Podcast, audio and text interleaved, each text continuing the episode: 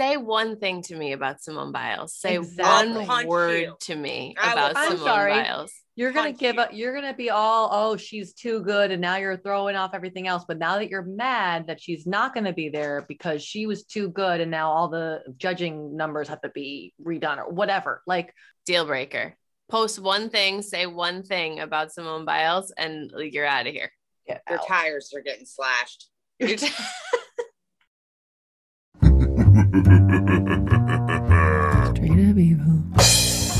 Leave the dog alone because the dog didn't do a damn thing, and now you're trying to feed him your Thou bodily shalt fluid. kill all of your And Everybody's had a dog, of fish, a Bible tampon soldiers out of the in garbage. garbage. It ain't right right. to The Bible you, but you can pretend like you too. will. A dog.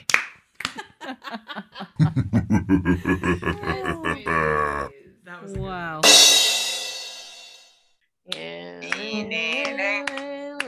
Three used to be my lucky number, but it Now isn't it's anymore. Any good. It's the last time more in number West three. Memphis. No more Don't part do it. And we're done. Bye, bye, bye. oh my God. Hello, everyone, and welcome to Straight Up Evil. My name is Jocelyn. I'm the brunette. We've got Katie. She's the redhead. Hello. And we have Carly. She's the blonde. Hi. So, thank you all so much for joining us on this journey. This is part three and the conclusion of our first three part series on West Memphis. If you're just joining us starting now, roll it back. There's a part one catch up on. and a part two that you got to get in there before you get to today's part three. So, the last time that we left you, we had just seen Jesse Misskelley, Jason Baldwin, and Damien Echols convicted of murder. Jesse and Jason serving life in prison without the possibility of parole, and Damian sentenced to death.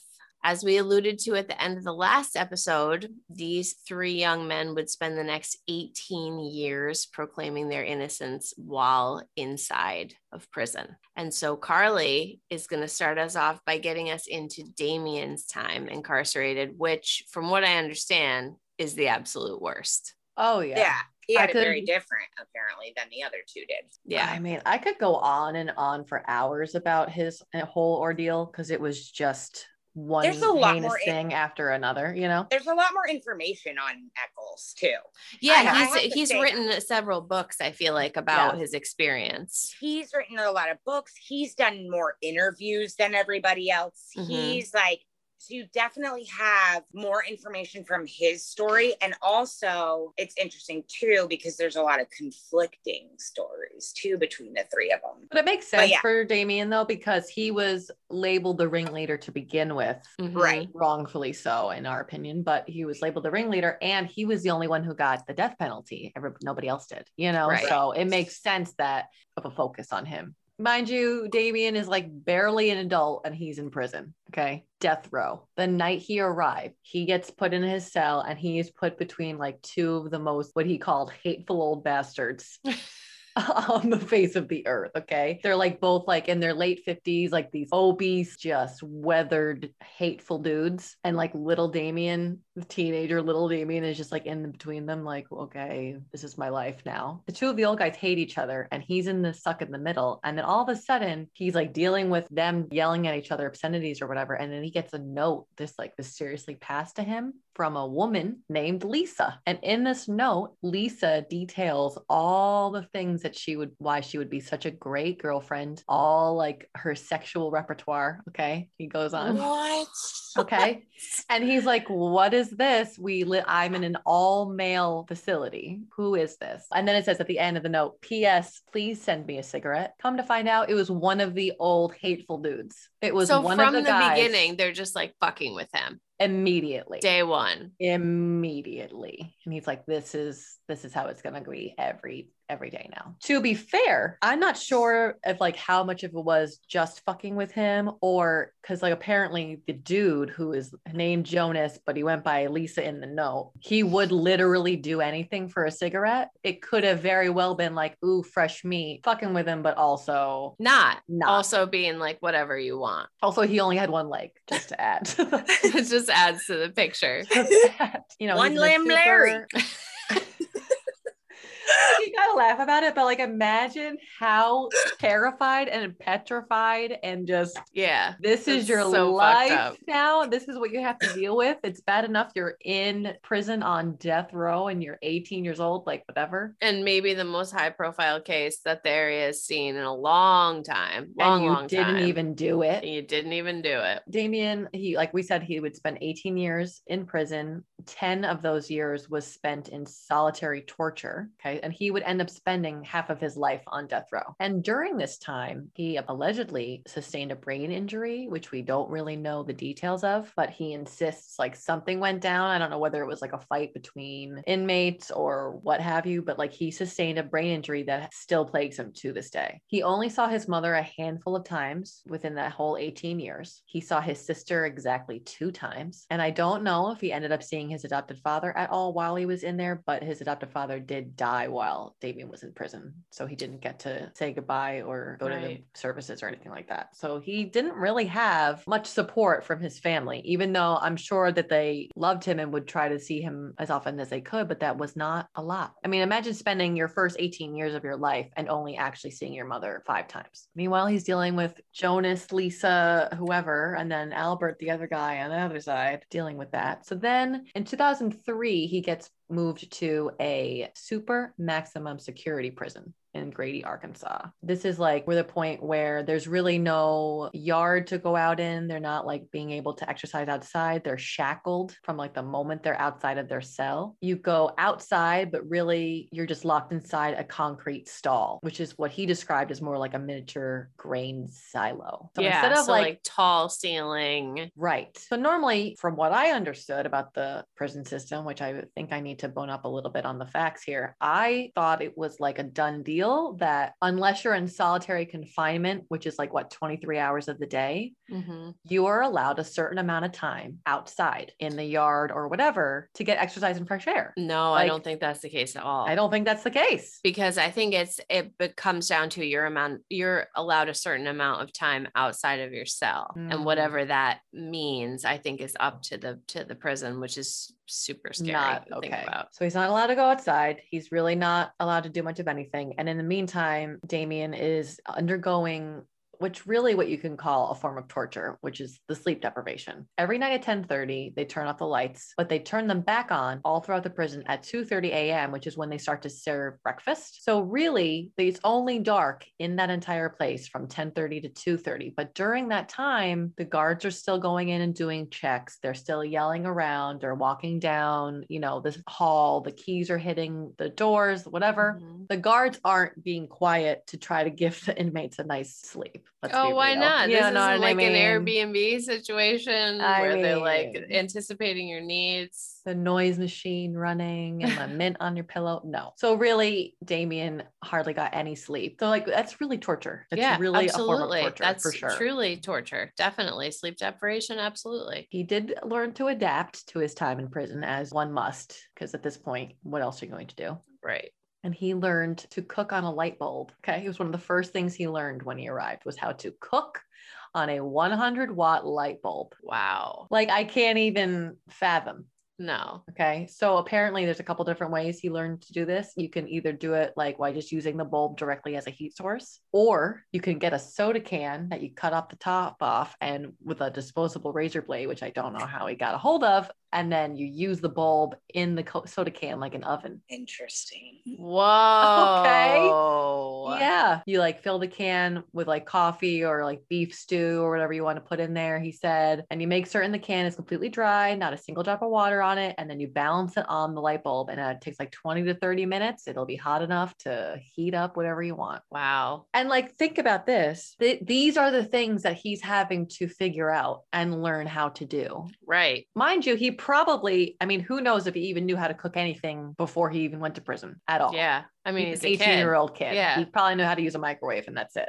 Let's Right. be real. He had made friends much as he could in the prison system, but he also definitely had enemies because they don't really take kindly to kid killers in prison. No, definitely not. You know, I mean, like the highest is like pedophiles, you know, like nobody likes them, Right. which is not what he was. But he still was convicted as a child killer, and there was a sexual component to that murder. Right. However, during that time, he would receive lots of mail from the outside. Lots. He would get probably 10 to 20 sometimes each day. So think about that. Most of the, I mean, granted, he's not seeing his family much. Obviously, he's not getting many visitors, but the other guys on death row, you can't tell me they're getting even a percentage of that amount of mail or anything coming their No. way. So does know what I that mean? make them interested in him or does that make them hate him more? Kind of both. It really depended on how, if people thought he was guilty or not. Damien said that even just getting a single letter on a day would be like enough to be like a tiny little spark of hope, but he would receive so many more than that. It was just amazing. And I guess he would like clutch the letters to his chest. He would sleep with them under his head, like under his pillow at night. And then he received a fateful letter in February of 1996 which is from a woman named Lorri who loved movies and she had recently seen the documentary that had come out about the West Memphis Three. Okay, she had seen it in a film festival in New York. Her name was Lorri Davis, and she had done something in her letter that apparently no one else had done before, which was she had apologized for invading his privacy by seeking him out to even write the letter. And to that, like that for him was like a big, huge deal. They fall in love and she would become his wife. So I know that I've said in the past, I am not oh, really Oh, one no. for prison pen pals or women who marry convicted murderers or felons. Like, not usually a great idea. Okay. They said we wouldn't make it. said we wouldn't. Oh my God. but in this case, it ended up being okay. yeah, no, Like, they're a super They're cute couple. super cute. It's ridiculous. still together. After like they start talking or whatever, Lorri would end up taking up Damien's case. She would take out personal loans to like help fund his defense. She would just like fight for him through and through every single day. She would become his like absolute major, major supporter. And then Katie is going to get into Jason's time behind bars, made the best of a bad situation. 100%. And he actually kind of succeeded. He quickly became friends with guard with the guards there, friended people because he's a very like he's a really like social like nice guy. So he like really hit it off with people. He was an artist, obviously, we know that, but he also became he loved to read as well and so he started studying and he would spend a lot of his time in the library. But one of the articles I actually read, like he actually quoted quotes like that he could have spent another two two years, five years in there, and like he would have been fine. According to himself, he says, "Do I- did I deserve to be there? No. Like, did I like to be there? No. But yeah, he had a job now because he was serving a life sentence, whereas Echols was facing the death penalty. Jason sort of got he got to live like a better kind of life. Jason had three square meals and was like fine every day. Like Echols was like starving and dying in a dark hole, basically. Not sleeping. Yeah. Now, don't think that Jason didn't struggle too, because of course he did. Yeah. He had his own demons too. He did get into fights. He does have a temper, like, but he didn't get into any serious trouble. Or also, he really tried to stay out of the um, spotlight while he was in there too. I think that he didn't want to get too much recognition. Um, and I think a lot of that had to do with the projects that he had started working in towards the end of his sentence when he decided to start working for charities and doing work on people who've been wrongly accused for crimes and he like actually co-founded and created a, an entire foundation for people that are wrongly accused which is re- which is really amazing. Shout out to him also he also met his girlfriend that he's currently still with uh Mhm. same kind of way as a pen pal through prison so i don't think they're married i might have to double check are they yeah, are no, they I, I'm not sure that they are either. They kind of, and it's interesting too, because through the whole debacle of the Alford plea and everything that we're about to get into, she keeps calling herself his friend. Oh. They say, and, Yes. and he refers to her as his As friend. his so I'm not sure what they're like Okay. what their official Or- title is, but they are mm-hmm. definitely yes, still always you know pictured together and seem Yeah. to be in a like a cohabitating thing. and he's referred to her as his person but yeah you're right like never his girlfriend but he No, has he has referred to her as his person Yeah. yeah We should say whatever works, dude. Oh yeah. You know what I mean? 100%, Like whatever, do- however you, gotta want to what do you it. gotta do. Yeah, you don't gotta label anything. It's No. what I started to notice in my research with Jason is that he starts to talk about this plea deal and sort of what happens with it. And what I notice is what he claims and what he claims about his prison life is very different from what Echols claims. Echols claims very different thing. Jason, you know, he says that he had it.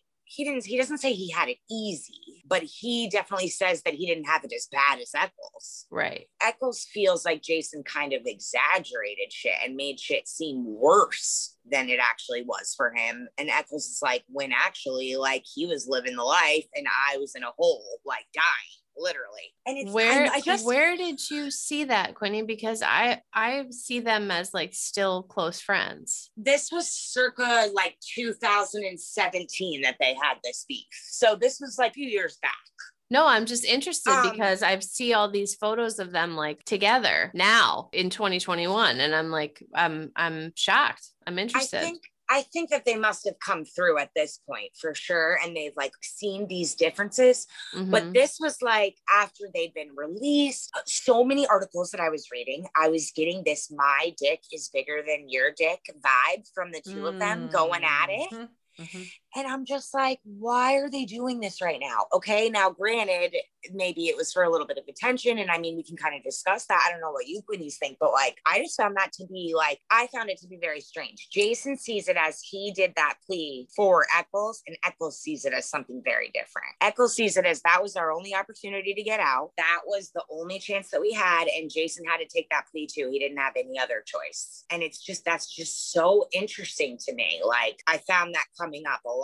I would argue that they lost year 18 through age 36 and a lot of cockfights happen in that time. There's a lot of I'm a bigger man than you are shit going on. And I'm sure that's only amplified in prison. And mm-hmm. perhaps it's a byproduct of a learned behavior where you have to assert yourself around other men in order to be, it might just be something, a, a behavioral byproduct of being locked up for that long. It's from the so it came from the book apparently that Echols wrote.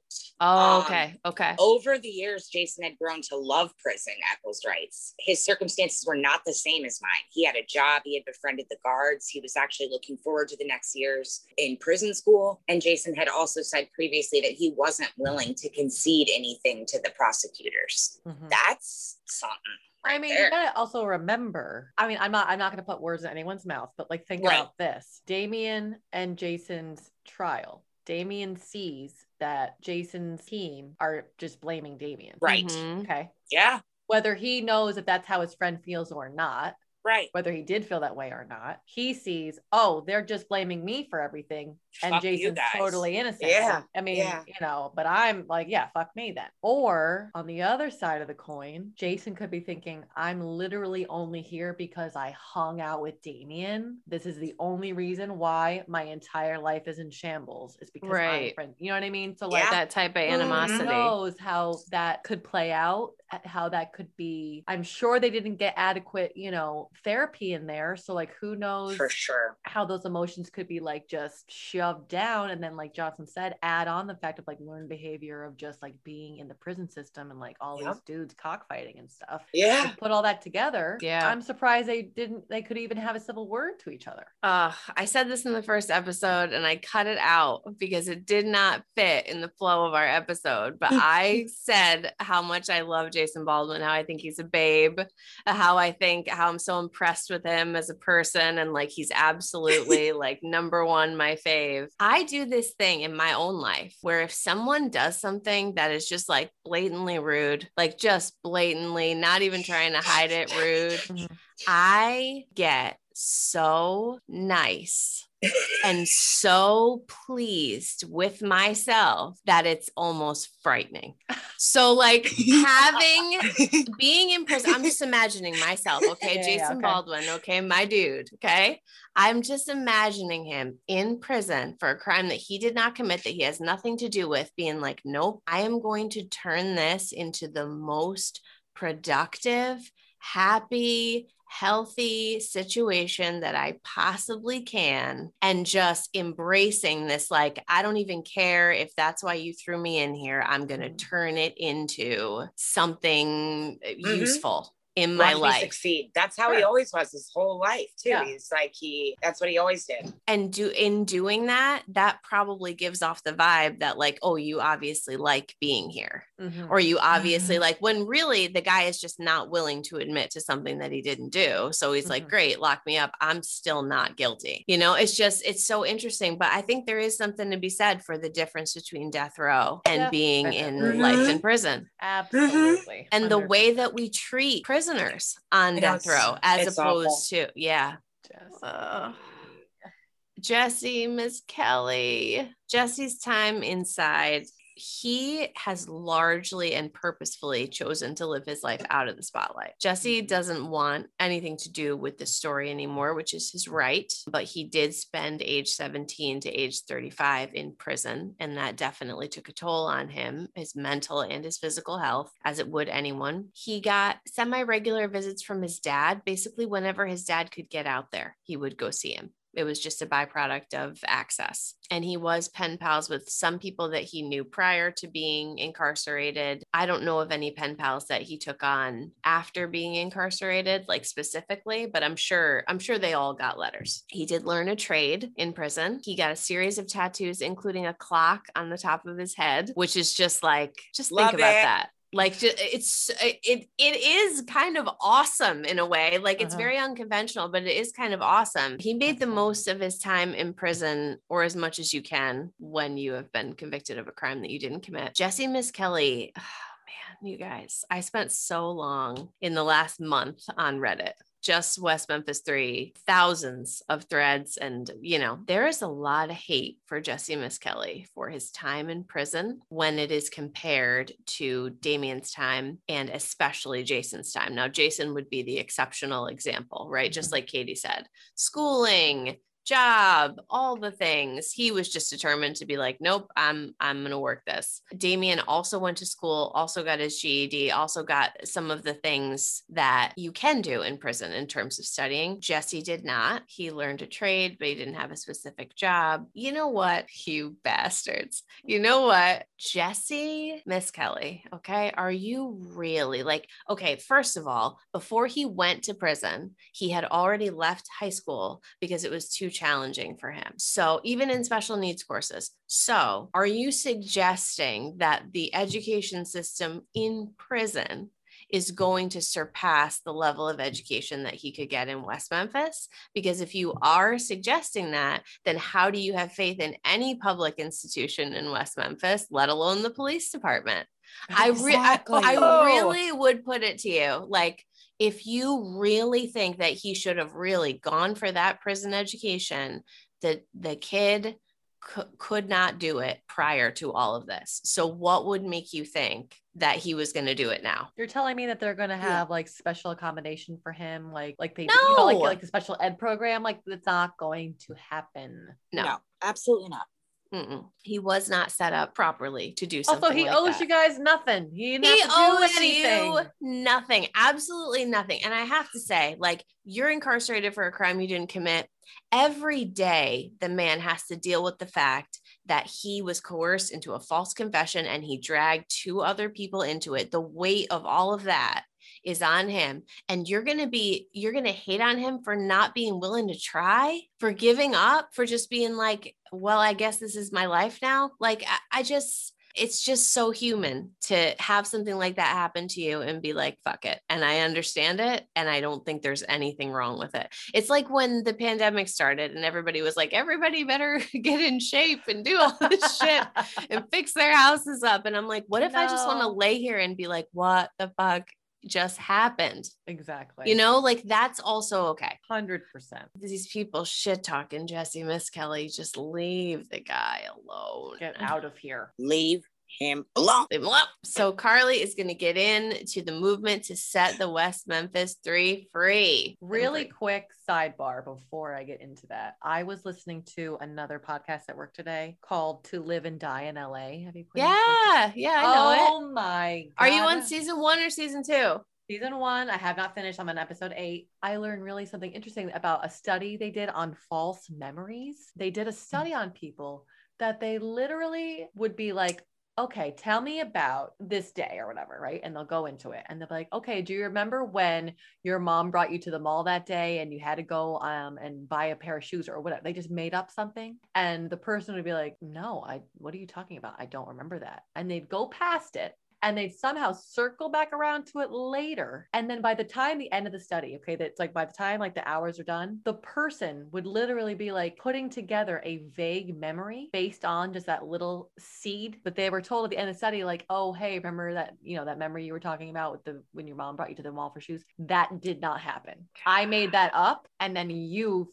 falsely remembered it That's fascinating. and they like built an entire memory off of it That's and none so of cool. it ever happened so it just like kind of like made me feel like it was very on like parallel to Yeah, Yeah. definitely. very easily done The next time easy. somebody says to you, like, "Hey, don't you remember when we did whatever?" and you don't remember, you you say you don't remember. Damn it! you stick to your guns so 2011 rolls around and Arkansas officials are like under severe pressure to release these guys because even though a lot of people then and still, Still. fully believe Still. that they're guilty, and it's like very polarizing. Like people, It really just is. feel one way or another, and that is it. Which I fully agree with because I feel one way, and you're not going to change my mind. So Yeah.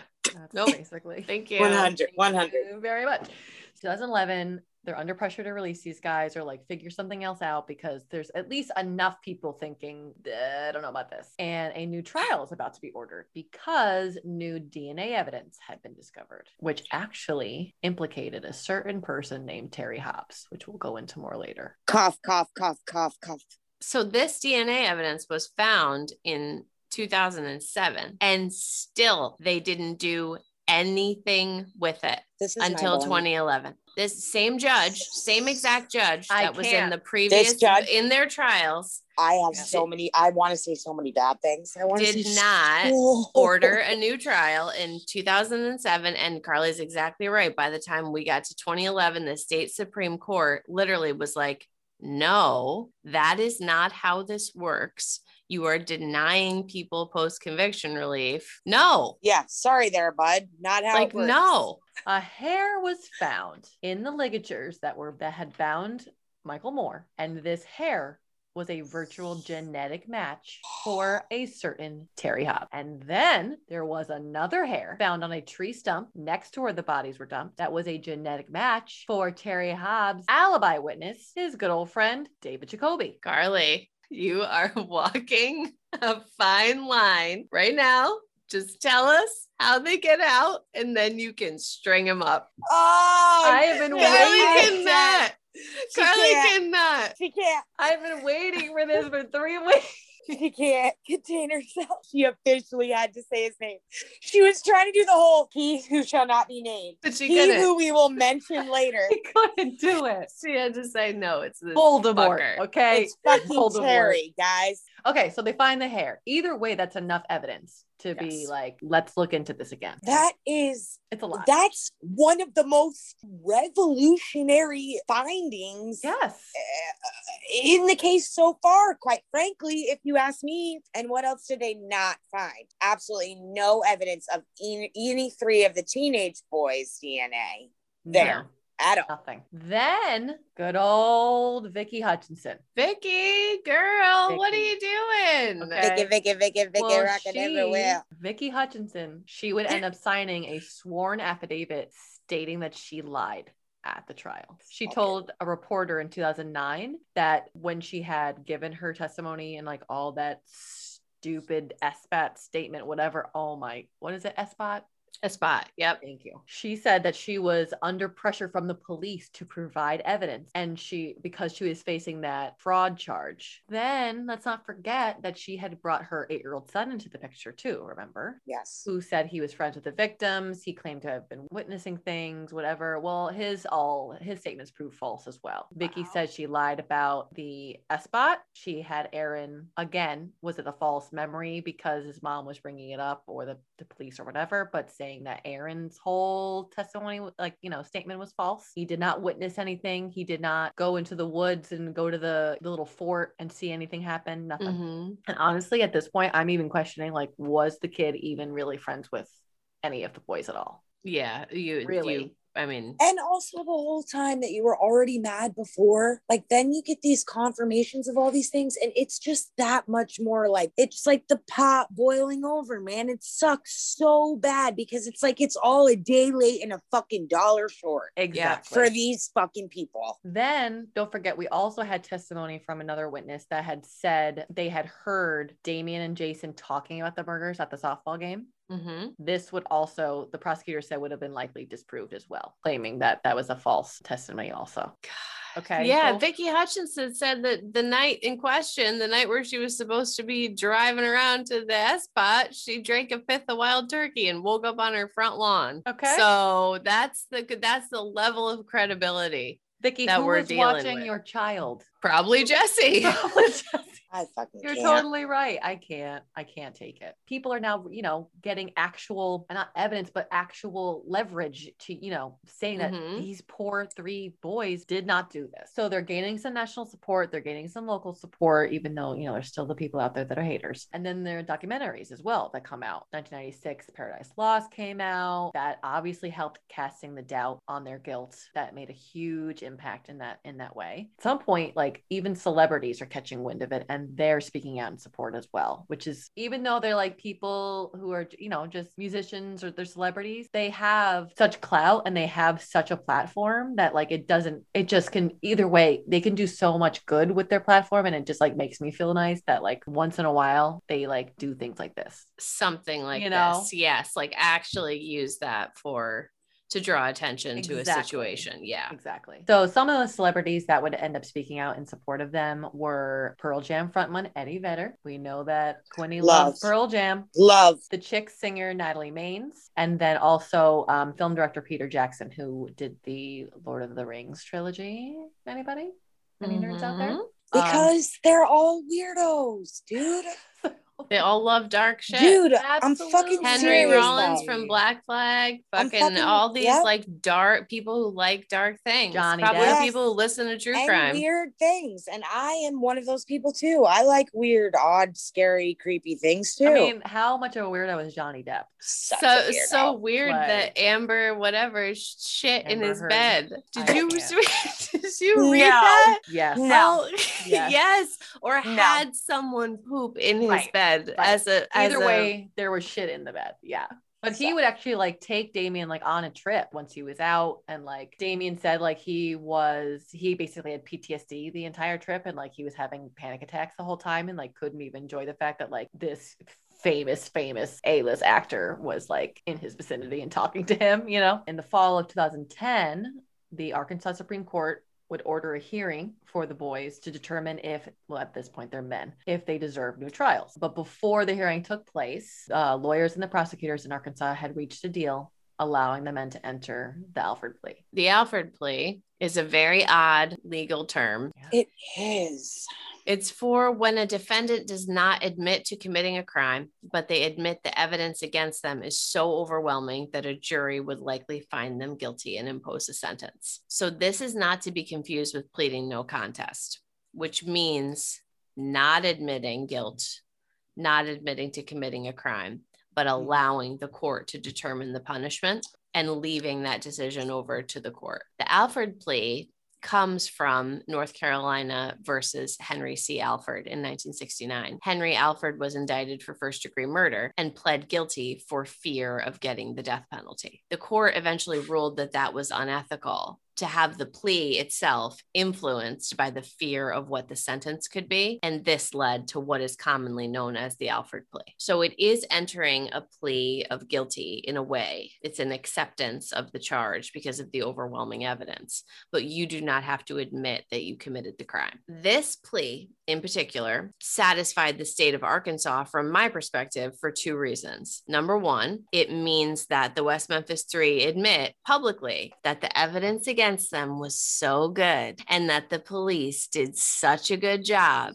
and never even made one mistake and never did anything unethical, that a jury today or in 2011 when this happened could find them guilty by looking at that evidence. So that's number one. And then number two, I feel that the state, and this is a personal opinion, the state of Arkansas banked on the fact that most people would not understand the complexity of the plea and just think that they were pleading guilty and getting out. And that would just confirm everything that the state of Arkansas had said the entire time. That's what's interesting to the state about offering them that type of plea. They Yeah, avoid a trial. And they don't ever have to be wrong ever. They don't ever have to be wrong ever.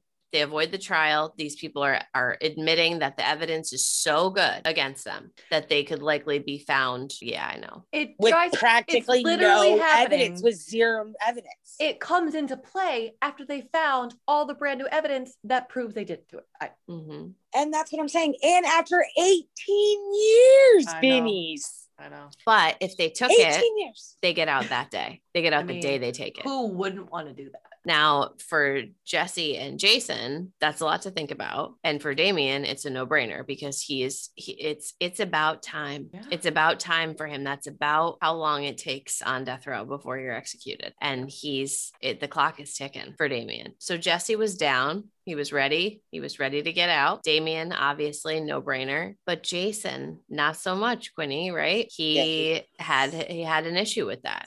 yeah, he really struggled and he had to talk, he had to sit down and talk it out because with his legal team, because he just couldn't, he was not comfortable with it. He wasn't comfortable with it at all. His legal team basically convinced him that that's what he needed to do that it was a, it was what was of his best interest they had him consider the fact as well at which he already was that Echols was not doing good and that his friend was on death row and he didn't he did not want his friend to die he didn't want to see that happen Right. and so he decided to do it, but not without a heartbreaking little speech that he made. And it was really just. He was ready to throw up both middle fingers and say, No, you're not going to get me to admit it that easy. You know, if Damien had not been on death row, I wonder, honestly, I, I wonder if they would still be in there.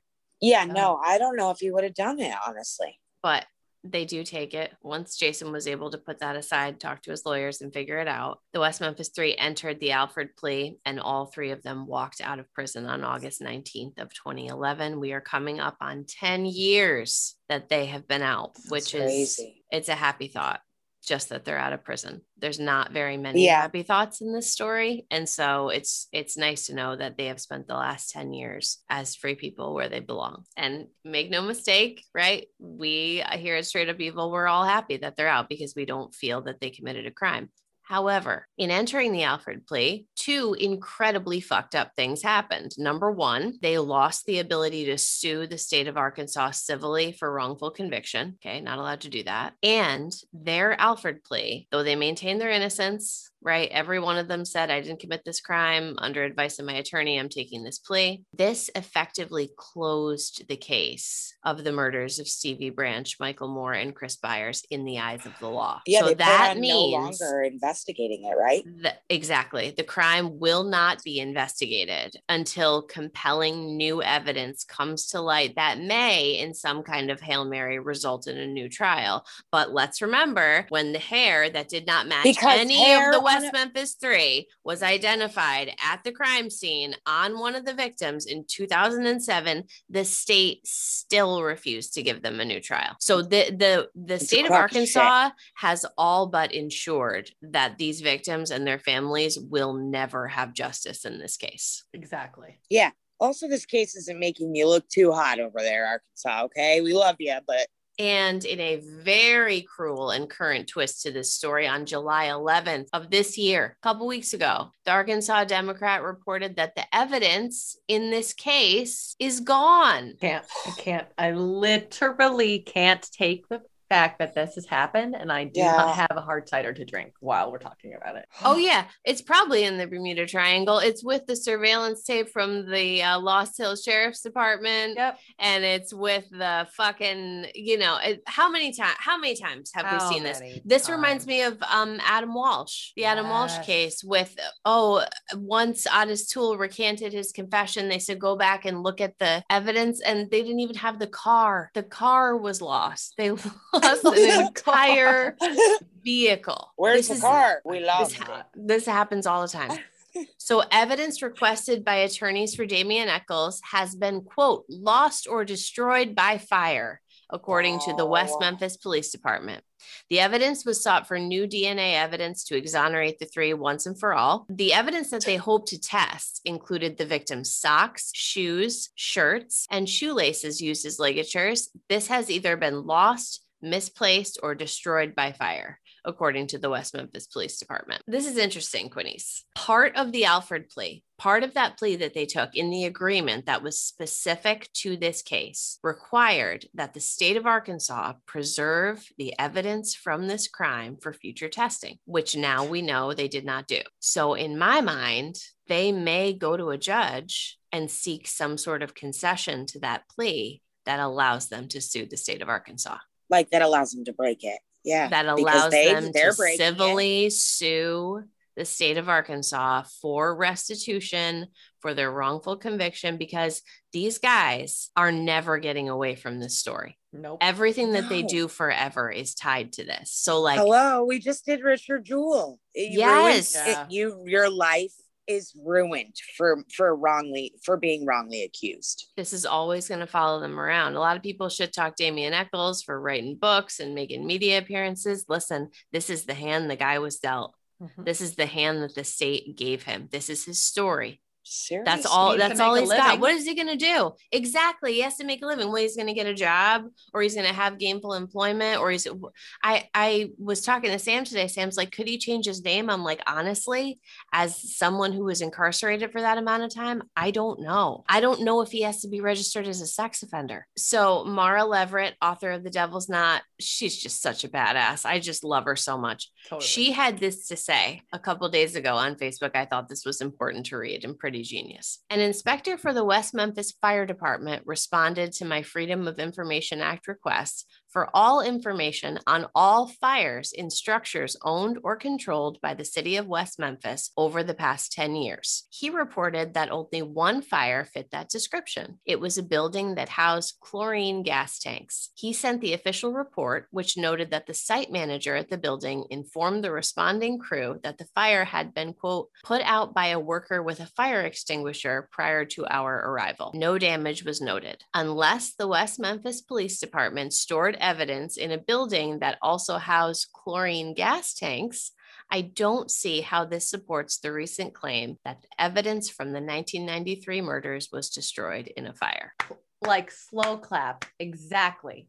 Like, didn't I'm think- happen. I'm thinking here, I'm like, okay, I would love to know how many police department evidence lockers, whatever, just happen to go up in flames. How com like how common does that happen? Like, what are the odds? How do you Like, lose out that evidence in the mo- in one of the most high profile cases in history? It's shady. Exactly. I was just gonna say that person should be fucking fired. I think it's a conspiracy all the way to the top, man. That screams cover up to me. Come on. Oh, yeah. Screams Oh, cover yeah. up to me. One hundred percent. So who did this, Quinnies? We got to talk about the suspects that remain, Quinnies. And I'm not ruling out aliens. Okay, I'm not ruling them out Do we because ever? I can't. Do we I them can't. f- Well, some of them. I feel like for Sometimes we some of them, rule 'em I'm like, uh-uh. You know, this one, I'm not ruling it out because it is such a head scratcher that it's just like maybe, I don't know, maybe we'll, we'll put that out there. Maybe aliens. Um, really quick, I just want to mention John Douglas because I think he's great. A lot of people hate John Douglas too, which is hilarious to me. I'm like, wow, you guys are really, you're a trip. He wrote the book on this shit. So cool. He, you know, obviously author of Mindhunter, FBI criminal profiler. He believes there was one solo perpetrator in the deaths of Stevie, Michael, and Chris. He believes that this individual would have known both the children and the area where they were found. Yeah, he spoke about this in a panel with three forensic scientists. So Werner Spitz or Spites, is it Spites? I don't know. I I'm gonna know. I'm gonna say Spites. Yeah. Um, he testified in Phil Spector's trial. Dr. Richard Souviron, who matched Ted Bundy's teeth to the Chi Omega killings, and Thomas Feeder, who's a blood specialist. So all four men agree that there is absolutely no evidence of sodomy or sexual assault in the boys. Spites said that none of the superficial injuries to the children, including Stevie's face or Chris's genital area, occurred while the children were alive, and that they are most likely the results of animals, probably snapping turtles, which were known to live in that drainage ditch and where the boys were found in very high numbers. Plenty of turtles out there. So I just want to put that out there right at the beginning that that's what some very educated criminal Actual minds, experts. actual, Actual experts, experts. Think happened. So, Quinnies, you want to start with Mr. Bojangles? Mr. Bojangles. It's time to talk about Mr. Bojangles. So we Be- jiggling or Jangling or so okay, Mr. Okay. Bojangles. It's hilarious because I really used to say that all the time. Like, why are you bojangling? Can you stop bojangling? Why don't you I literally used to say the. They have great chicken. I'm just gonna I'm putting it out there. Bojangles, Mr. Bojangles. On the night of the murder of Stevie, Chris, and Mike, May 5th, 1993, the manager of the Bojangles Fried Chicken restaurant called the West Memphis Police Department to report that a black male had entered the restaurant confused and covered in blood. He had entered the restroom, the women's restroom, and left blood and feces on the floor as well as blood on the walls from his arm. Bojangles is roughly a mile from where the children were found. This call came in at 8:42 p.m., which puts it within pretty close to the time of death window that's even conceded by the state of Arkansas. The West Memphis Police Department took samples of the blood that was left in the bathroom, but all of them were lost by Detective Bryn Ridge, who is the fucking genius who thought it was important to point out that Damien Echols likes Stephen King. So Can't. he just lost it. He just lost him. So he's admitted that he just whoops, don't know what happened to those. Oh, it was a fire. Hmm. So an- so annoying. That crazy fire happened again. So we don't have that blood. So we have no way to test that blood. Um, some people who were at the Bojangles that night report that the man had a cast on his arm. So that might have made it difficult to subdue three children, but not all accounts say that he had a cast on his arm. Some people say it was one of those like Velcro casts that you could just pull off. So if you just had a sprain or something, you could remove it. So maybe it really wasn't a deterrent. However, and a lot like Delphi, and I have to admit this because it's my own fucking logic working against me. This man has never been identified. So using my logic, just like Bridge Guy, because we don't know who he is, means that he's the perpetrator. Although for some reason, I just don't like him for it. Yeah. I don't know. It's hard to imagine. Hard to imagine to me. I don't know. Like if I, even take away my pri- my prior theories, just looking at that, like okay, yeah, like does all that information kind of seem shifty and a little bit weird, but like he could have been, who knows? He could have been confused because he fell. He could have been, he could have been on drugs. He could have been drunk. He could have been had a mental illness. Like we don't, we have literally no idea. Yeah, could have been a true. homeless guy. We have no idea who he is because he doesn't have, you know, a regular paper trail of who. right you he's know, identity. transient or whatever Right. it is yeah absolutely yeah hitched a ride and on but because it was a huge trucking area you know hitched a ride and then took off and that was you know that was the end of it But Um, it'd be nice if we at least had the blood. it would be fantastic to be able to rule it out that would be great because you know that is what um, investigators do. They just take the facts that are presented and they follow those facts until the facts lead nowhere and then they go back to center and they do it again. And does that sound like a lot of fun? Not really but you know what? That's the job. You know, I would like to apply. I would like to apply for the job of evidence holder for all the things. Okay. just have carly hold all I of the feel evidence like of everything my organizational skills Mhm. could handle it. There's going to be no fires on my watch. like what do you mean you lost it what do What you are you, mean a like sophomore? like i just imagine taking somebody by the throat and being like what do you mean what do you mean you lost it like how is that not a career ender it must happen all the time we got to talk about john mark byers because i know quinny definitely wants to talk about this this guy is of course the stepfather of chris byers he is a favorite for the perpetrator of this crime the paradise lost documentaries the second one and the third one pretty much just hang Mark Byers out to dry. I mean, they really smear him as best as they possibly can. I think they were doing it to point out how many other viable suspects there were outside Yeah. of the three, Absolutely. but it's Yeah. really um it was It's really little damning. harsh. Yeah, it's a little harsh. Yeah. Yeah. They do a For sure. total uh gotcha moment in one where they use this uh hunting knife that Mark mm. Byers had given them and they test it for blood and the blood comes back that it matched Mark Byers and Chris Byers and Mark Byers says he has no idea how it got there and it's like a total like they're trying to like get him on camera. And then they even had him polygraphed for the movie and he passed. And then they insinuated that he was on psychoactive medications for for his mental health issues which he was. And they said that that probably influenced the results which really is just like when you put it up against everything we've already learned about this case it's like they hold polygraphs up as as bible High- truth exactly. The high. so like how d- how does it matter then but it doesn't matter now um but that was that one documentary that chose to take that path whether it's because of his mental health issues or because chris had the most severe injuries and john mark byers is his stepfather. Um many people believe him to be the true perpetrator. And i know benny had some reservations about him. So let's get into it benny. What what do you think about john mark byers? Yeah, just like a he just gives he gave me a couple just a few right little red flags that pop up. Um, I just didn't I just didn't like like the claim that he made that he had like hit he had like beat him with a belt basically like before school or something. Yeah. That really just does not sit well, like in the pit of my stomach at all. I just don't like that. And then also, I just don't like the fact that he got his teeth removed. The teeth thing is really weird to me then now he made a couple different claims. Like the first time he said that it was because he had like actual dental issues and that he had to get the teeth removed, but it was like literally it was his entire mouth of teeth. And I just think that it's just so strange. They do all these teeth marks. They don't match any of the teenage boys. But then the more documentaries I watched and the more I read, I really believe the strongest that they like a lot of the wounds are results of turtles and fish eating them. Mhm. mm-hmm. I that is saw some- animals I saw some people talk about some turtles, man, and like yeah Oh my God. All the turtle also experts all the are so funny. shit. all the turtle shit.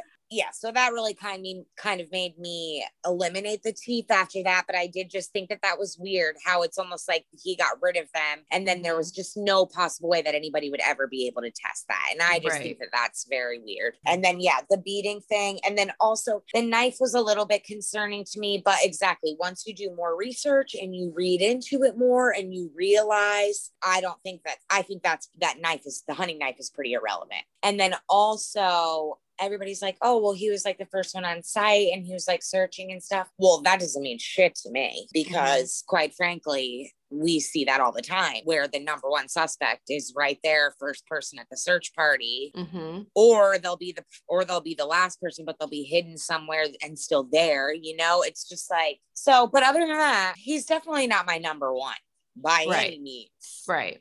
just definitely a couple things that give me some old school growing up in Lake Mack, Florida, those old awkward men that kind of make you feel a certain type of way. I don't know. He just gives me that vibe a little bit. Mm. And I just, I'm not about it. I gotcha. A little suspicious. Yeah, I a mean, a little, a little suspicious. iffy. A little. he iffy. is he i i appreciate him for his willingness to immediately say this isn't right Yeah. immediately the second i mean that Absolutely. we just how many cases do we see where people are like well maybe he'll come home Yeah. or something like that the just the incentive for him to be like get the cops here now i don't know where any He of them are like it just he also didn't immediately react like in a sketch way.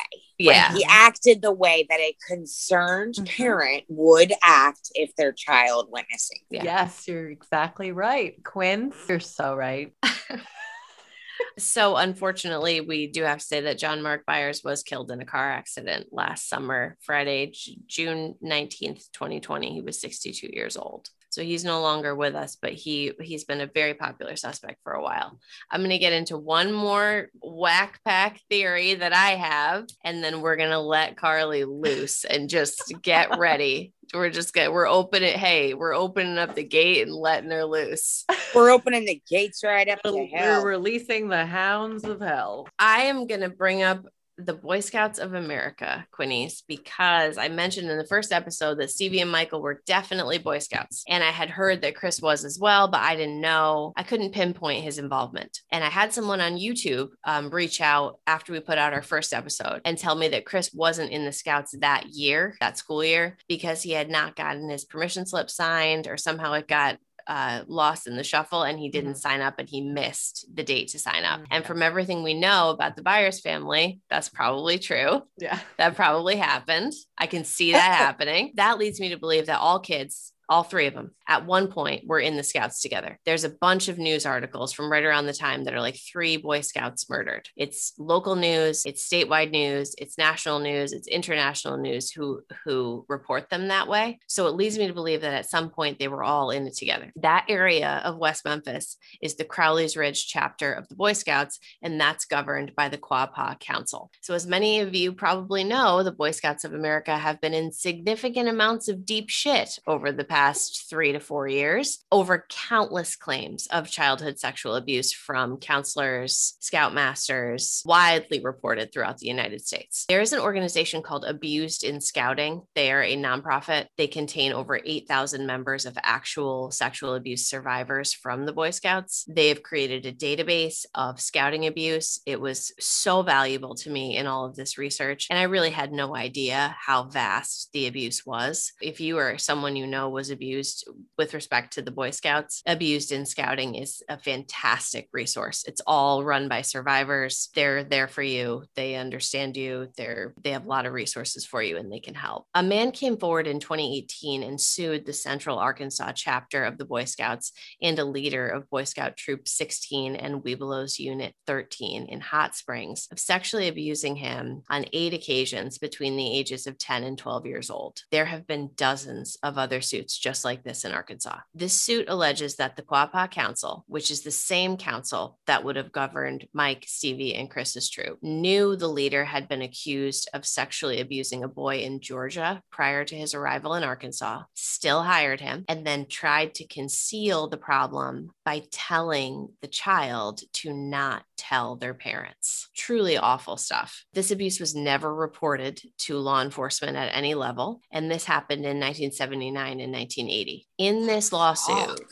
they allege that there is a systemic problem within the Boy Scouts of America where, quote, they have aggressively marketed the wholesomeness and safety of their programs, but concealed certain knowledge that pedophiles had been infiltrating Boy Scout groups in large numbers for many years. So 879 men have filed lawsuits against the Boy Scouts of America in just Arkansas as of May of 2021. And so the Boy Scouts filed for bankruptcy protection in February of 2020. So That's this is a huge problem. Wow. It's, and Yeah. and it's real. It's it's really real. It's it's to be believed. So look, many of our listeners have had great experiences as Boy Scouts, Girl Scouts. There are many fantastic Scout leaders. Um, you know, these are there are a lot of people out there who work with these organizations who are exceptional. They just want to help kids, just like there are a bunch of good priests and good teachers and good coaches. However, the phenomenon of childhood sexual abuse remains, and I cannot find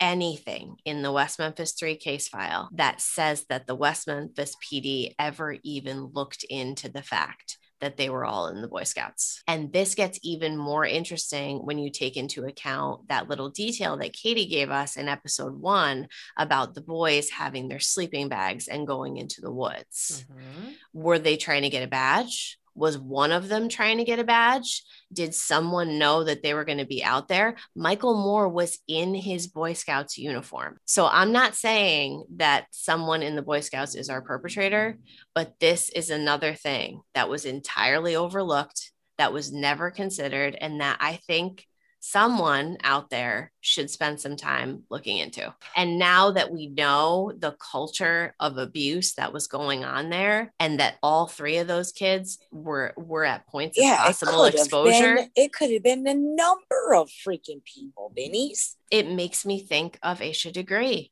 Yes. It makes me think of her with the church involvement I and thinking the the same Mhm, thing. someone that that was trusted and a known person and Yeah, was just around and we all agree i'm assuming i think we all agree that regardless of who we think did it we think it's someone who definitely knew these kids yes for sure It is someone that knew one of the boys. yes Exactly. And at least one that is one, at least one. And that is one thing I'm 100% convinced of. But I'm also pretty sure that I don't think they meant to kill all three of them either. I think it was totally like sporadic and they, it was like one kid was being abused or punished. And it happened to be that the other two kids were witness to it Mm. and they could not go and tell what the person was doing. Right to they that didn't leave kid. any witnesses Mhm, mhm. Yep. i actually have one more suspect before My face is get into hot. My face Okay. is like hot. chris morgan he was another teenager in west oh Memphis. yes i love this yes thank you so much for bringing this up So he was also never thoroughly investigated. Okay. And granted, like we all know how we feel about the teenagers being investigated in this in this town. Okay. right, about but this thing. still, But they didn't even really look into him very much either. So he had become into the attention of the authorities after they found that he had abruptly apart- departed for Oceanside, California, four days after the bodies of the kids were. yeah, red flag, Benny. So, majorly like, that's suspicious, exactly. So he, Chris Morgan, he did have um, a pretty lengthy history of alcohol and drug abuse in his teenage years, and he was presumed to be familiar with all three boys because he used to drive an ice cream truck in their neighborhood. Now, Hmm. doesn't that sound familiar? An ice Mhm. cream truck. There was a polygraph done again, with the polygraph being just held to the highest. The detectives apparently learned in, in the polygraph that he did show deception when he denied involvement in the murders. Hmm, and we don't really know what We- we feel Exactly. Because Yeah. first of all, we don't know the details of that, and second of all, we don't know how we feel because I can't really, I don't really hold much value in the expert of the polygraph reader. To be honest. no i don't trust a damn word anybody No. says No. There was some weird stuff that came out during the questioning of Chris Morgan because he did claim that he had often he would have blackouts and some memory lapses. He suggested in a statement later that he would end up recanting that he quote might have killed the victims. I guess really what that means is he was quoted saying he himself cannot 100% rule out he had involvement, but as far as he knows to be true, he did not have any involvement. did they tell him that the machine can read his thoughts I mean, and so like is this That's- another situation of Yeah. someone being forced into saying yeah but what if you did it and you don't remember exactly false memories. So Mm. sketch. Come on. So, So sketch. they would take blood and urine samples from Chris. Okay. But there was no, other than that, there was no indication that he was actually fully investigated as a suspect. Okay. Like, yes, he did the polygraph, they took the samples. He was a person of interest, like, slash informative, you know. But they never went any, yeah, but they never They did never- anything else after that. No. Never followed up. and he just left No. for California. So, okay. So we don't know. That's all we know about it. Granted, do I think necessarily it was him? No. no because we don't have enough information We don't know exactly. Wow. Yeah. Thank you for mentioning that one. It's time. Before we get into our final thoughts on on this whole thing, Carly, the gate is open. Okay. The it's wide open and we're just letting you loose on who else but Terry fucking Hobbs. We said in episode one, we're going to let you talk about him. We never talked about what his alibi was for that night. We never gave you any more information. That's what Carly is going to do now. No one at Straight Up People podcast is accusing anyone outright of being a murderer. Nope. But we're Okay. taking a ride down We don't Sketch River. Terry Hobbs, as we know, he's the stepfather to Stevie. And I found different different things. Some people said that they had a good relationship and others said that they did not. Mhm. I am just going to go and err on the side of caution and say they didn't have a great relationship. Okay. Because let's not forget, like, yes, he did technically raise Stevie like from a baby. He was like two, but he wasn't his biological father. I you just don't know how that can complicate your relationship. So Right. You could see a know. way where that might create some tension, possibly. Sure. The day that the boys went missing, Terry drove Pam to work at the Catfish Island, okay? And then claimed he went home to do laundry at his home. That's one of the possible alibis he has, okay? Okay. So that's one that he says, got to do that laundry. Got to do the laundry, okay? And now remember, they have a daughter too, Amanda. So, Somebody uh, saw him do the laundry and they confirmed it. But they said, yes, but they said, so yes, but didn't somebody claim that like it was weird that he was doing it? Because they were like, he never exactly. did something like that. Exactly. Could not tell you if he had ever done laundry before or since, but that day he was doing laundry. Okay. And so let's say the person who saw him do this, He was doing Stevie's laundry too, on top of that, coming out of Stevie's room and shit. okay, let's say that it's true and he did. How do we know that he is not cleaning dirty, bloody clothes with mud all over them? We don't. Like, you know what I mean? We don't. Okay. Just Oh.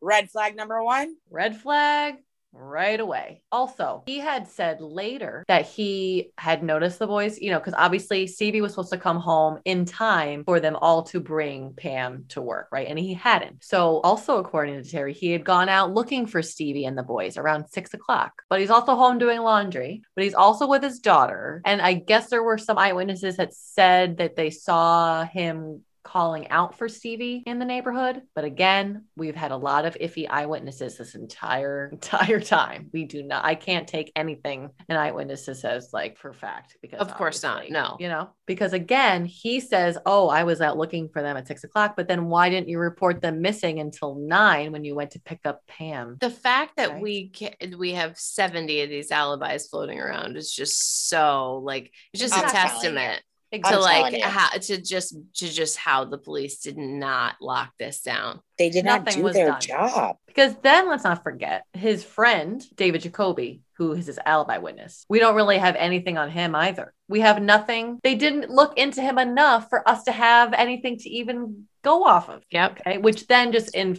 for my mind leads me more into Terry because we again don't have anything He he can't be Of- accounted for. exactly. Did So you we don't know. see David Jacoby's interview with um Bob dude, Ruff. his work, Bob Ruff, his work on the turtles, he had me convinced. He 100% had me convinced. I know he that was very compelling. I feel like Very the purpose compelling. of this episode is like what the dogs are in every other. episode. But Like, his like the sit turtles. down, sit down with Jacoby Mhm. because I just felt like it was very telling of like just how he was like, I don't think it was my friend, but he was like, but then again, I don't really know. yeah. And the whole Terry leaving and going back and leaving and going and keep leaving the house and coming back again, sketch. It's sketch, Benny's. And everything that I've learned about him, you can't tell me that he would like gladly do his own laundry or anyone else's. Sorry, no, I just don't freaking see it. No, Every it's it's a it's like, a bogus it's bogus. It's a bogus story. So then let's not forget the hair. Okay, well, no, before we even get to the hair, let's not forget he did not immediately report the kids as missing. He Which is waited your this is Carly's number thing. Absolutely. This Absolutely. is Carly's thing. And and we talked about this, I think, in episode one too, didn't we? About how his location of where he called 911. yes. Like It's a fantastic point. It is like Yeah. that is so huge. It's so telling. It is so huge. You wouldn't be somewhere away from your home when your child is missing, calling 911 from not your house. I feel like the location of the call with the timing of the call is a big tell because A, why couldn't you have just called earlier? Why couldn't you have called from your own home? What were you doing? Why didn't you feel like you needed a call earlier? Were you too busy doing other things? Were you too busy something else? Okay, but then you're going to do it later, which is, first of all, too late, in my opinion. Second of all, you're doing it not at your own home, which is just suspicious for a lot of reasons we've already mentioned. And third of all, is it just because it's on, you're now you're on show? You're doing it to be seen doing it by your wife who is the mother of the child that's missing, who you did not tell her he has been missing this entire time. Because she's mm-hmm. been at work completely oblivious, thinking like hopefully Stevie just came home a little bit late, not knowing her his, her son is still not home. Like I feel like he just did it there to get away from the house for whatever reason.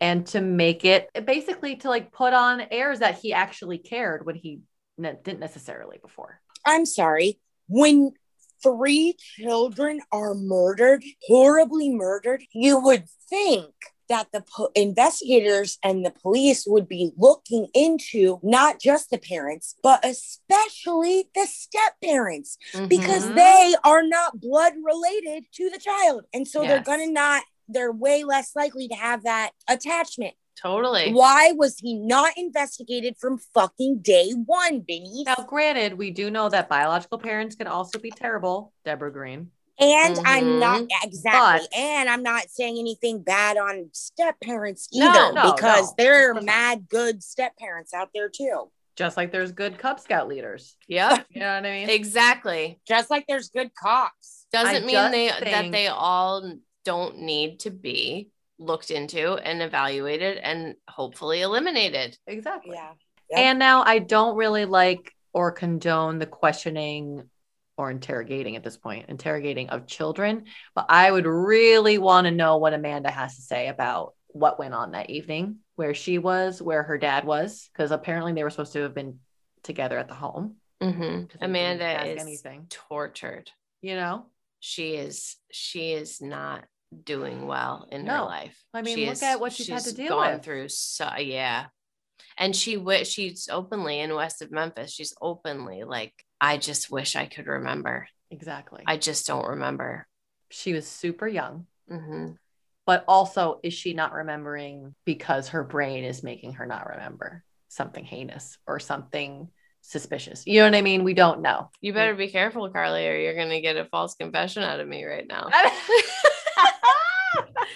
Jocelyn, are you sure? are you, you don't remember. sure you don't remember that time so okay so again like the 911 call for me is essentially like done done deal but it's not necessarily for the people so i understand that so let's get into the hair the real hard concrete evidence The hardest, the hardest the rock the hard hardest evidence, okay? concrete evidence.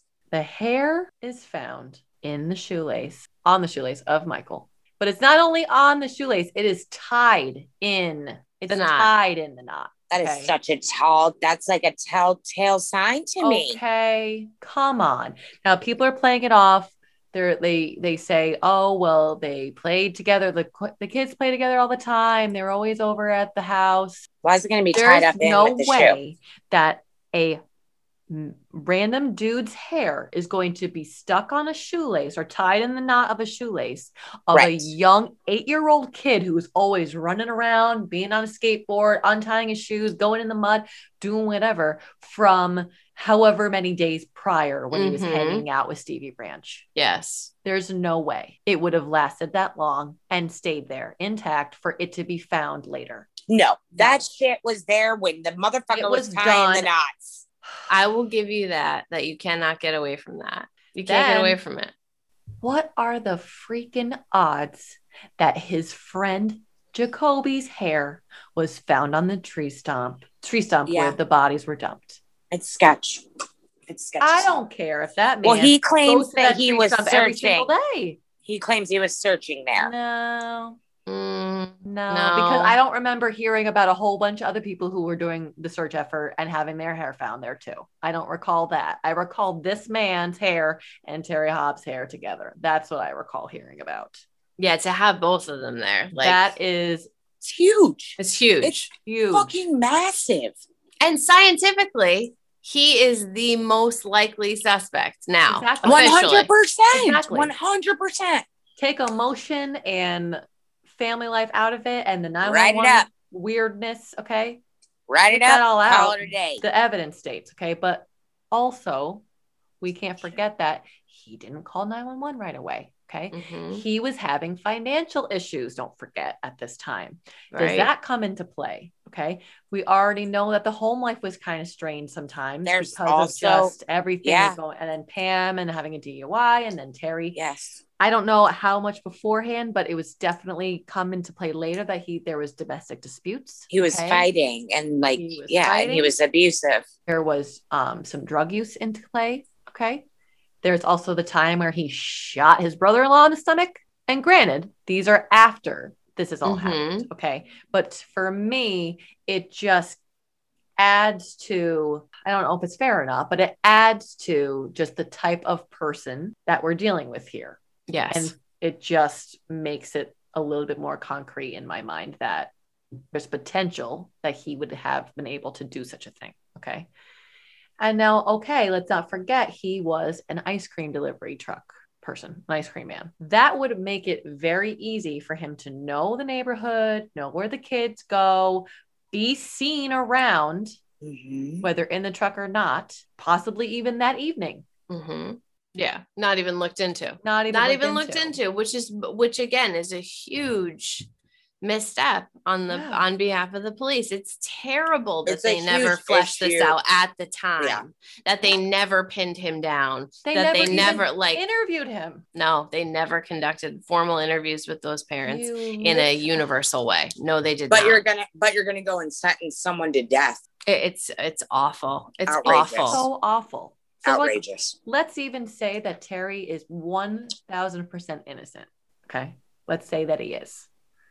We can't even rule that out because you didn't investigate him. Okay. Right. Mhm. You know what I mean? And I'm sorry, but the way that he's acted even since has not made it any better. No, and also the pocket knife too, Benny's. You know about the pocket, knife? that was Stevie's was found in his possessions. in his in nightstand. Terry's. Right. And they said that Stevie would have had it with him. She said Stevie had it every single day, and that mad people could attest to that. And Terry did not have, in my from what I could see, a good excuse as to why he had it. It's not like he was saying, "Oh, Stevie got in trouble and I took it away from him." Mhm. No, he didn't have any explanation for He that. had nothing. No, and why would he? I'm sorry, why wouldn't you take it and test it for DNA? For if there's um like if he used it, you know what I'm saying? Like it's just so mind-boggling to me. It's mind-boggling to me, Benny's. It is. I can't believe that their houses weren't searched. I know. That's incredible to me. I understand the that they have a separate crime scene elsewhere, but like No, I, I, I'm amazed that Still. that those houses weren't searched. I really am.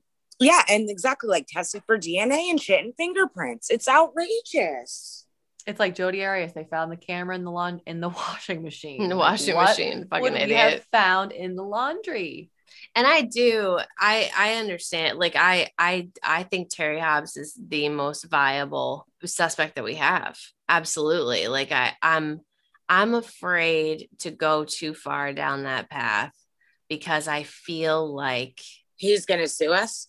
I mean, well he's already done. he- He's already he done that. sued He's already right done that. he sued natalie maines but she's He a sued the Dixie Chicks and multi-millionaire lost. Yeah. i myself do not have the funds to be attractive to be no. sued But- she'll, she'll come through for us if he tries to sue She us. will. All right, she, totally will would. she's She she's 100% amazing would. She really is. She's Yeah, she, she is. stands up for what she believes in for She's sure. She's a bad bitch. In 2009, there were three witnesses that filed affidavits claiming that they saw Terry with the boys the night they disappeared. Wow. Now, I know we know how we feel about eyewitnesses accounts, like Mhm. in this whole thing, but three witnesses felt Right. Say compelled the enough same to say the same thing and Say file an same affidavit that they firmly I- believe that they saw this. it's one thing when you're taking one person's word to be 100% known to be true, as opposed to taking three separate witnesses and them all having a similar account. I, I can see that. I do. I think he's the best suspect that we have. He's the most, it's the most, it's it's the most unfortunate that he was never pinned down. Yeah. At the time. But I do, I put myself in Terry Hobbs' shoes and I think about it. And I kind of start to think about Amanda Knox a little bit, which is so weird. But just the idea that you're in and around the Mhm. ring of the crime and you're I'm not so sure that Terry Hobbs really wanted Stevie to come back that night. I'm not so sure that he Right. ever liked Stevie. I'm not so sure that he I'm I'm I, wonder if he thought that he was a pain in the ass and less for him to deal with and Totally. you know and that Yeah, can thorn- that can be. Right. and that can be very misunderstood in the public eye after the fact. You can't get away from the physical evidence. You can't get away from the hair. You can't like it you reminds can't. me. You it reminds really me of a can't. snapped episode. It reminds me of a snapped episode. Could be. But you you really can't get away from that that physical evidence. But as far as the the way that he's handled being treated as a suspect by so many people, I kind of see why Terry Hobbs is like fuck that and fuck you because this case was so mishandled from day 1 and the fact that now after all this time they're going to come back around to him I feel like he in his mind is like you already blew this Mhm. like you oh, oh okay so now you're going to come after me like after like after putting me and my family through Mhm. convicting the wrong people letting those people out having the whole- like guaranteeing that it'll never be solved i kind of understand why someone would be like yeah i don't want anything to do with that and i'm not going to cooperate because because how do you trust the police Sure. after that. But you're right, Carly. There's just no way to get away from the hair. What the hell are those men's you. hairs doing out there? There's just no Out there in that no- random ass exactly. spot. Exactly. When they were making the movie Devil's Knot with Reese Witherspoon about this whole thing, Mm-hmm. like the main thing that he had to say about the whole thing was how happy he was that Reese was playing his wife in the film version of his life and how cool that was and how happy that he literally was like, Oh, I'm happy with that. Yeah, that's cool. Reese Witherspoon, she's great. Gross. It's a movie about your murdered stepson.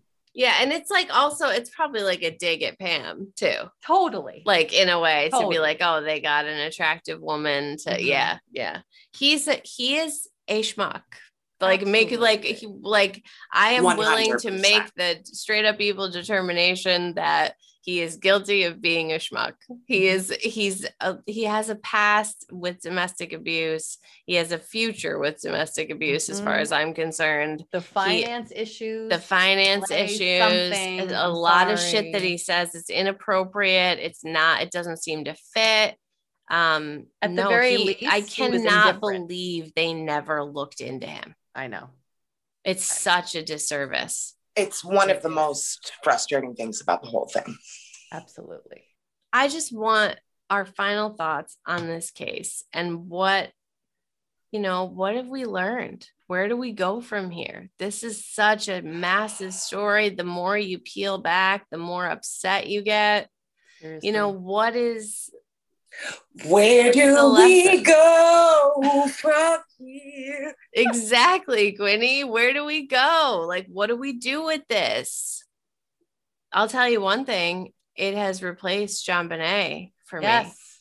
Yes. I, if I could pick one case, if anyone ever asked me if I could pick one case to be solved, I'd always say JonBenét because I feel like it's just like Carly. Like it's, it really brings me back to a time that I remember first being interested in in these sorts of topics. Mhm. Um, but now it's it is these boys, 100 percent Delphi and Memphis, dude, together. Mm, Yeah, Delphi, man, my God. Delphi's definitely a big one I mean, they're so similar. It's like the same. You know, what I mean? Yeah. like we need the answers.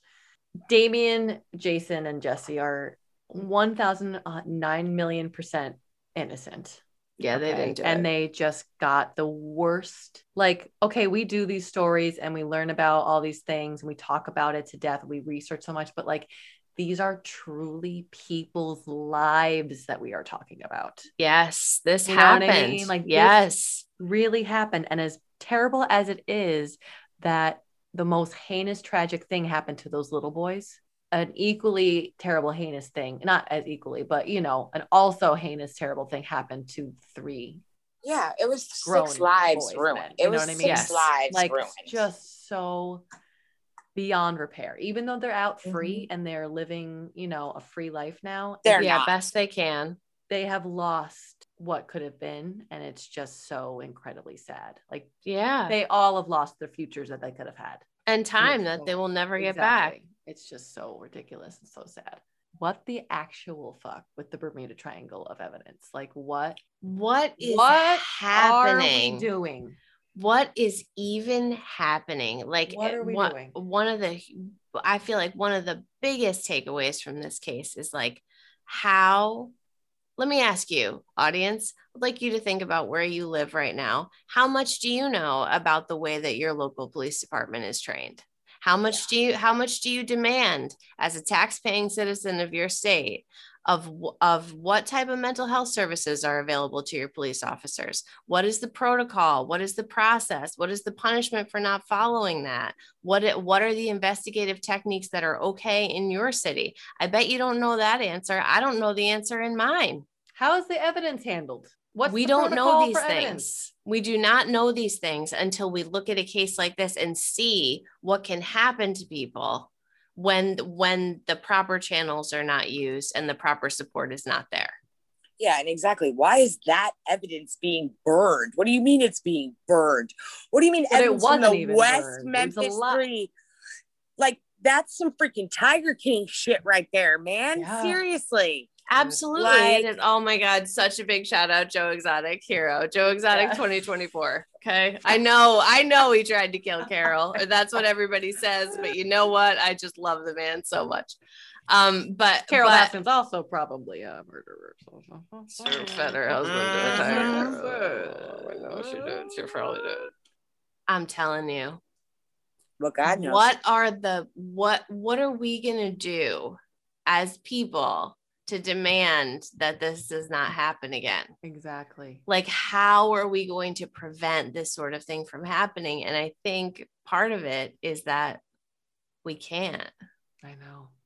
it's too big. We're it's too it's too exact it's too big. And like we have to keep pointing these things out. We have to keep telling these stories because there damien echols is right. There are a bunch of poor kids in small towns who are victimized in this mm. way. I read a really interesting reddit thread that put the 1991 austin yogurt shop murders Oh, attached to the west memphis three. Wow. and it was really very very fascinating and interesting. As in I- like possibly the same as in person some or just like the similarities of the like po- like possibly the same person but definitely the same type of mo ambush Yes. situation Yeah, totally. That's what Anne says too.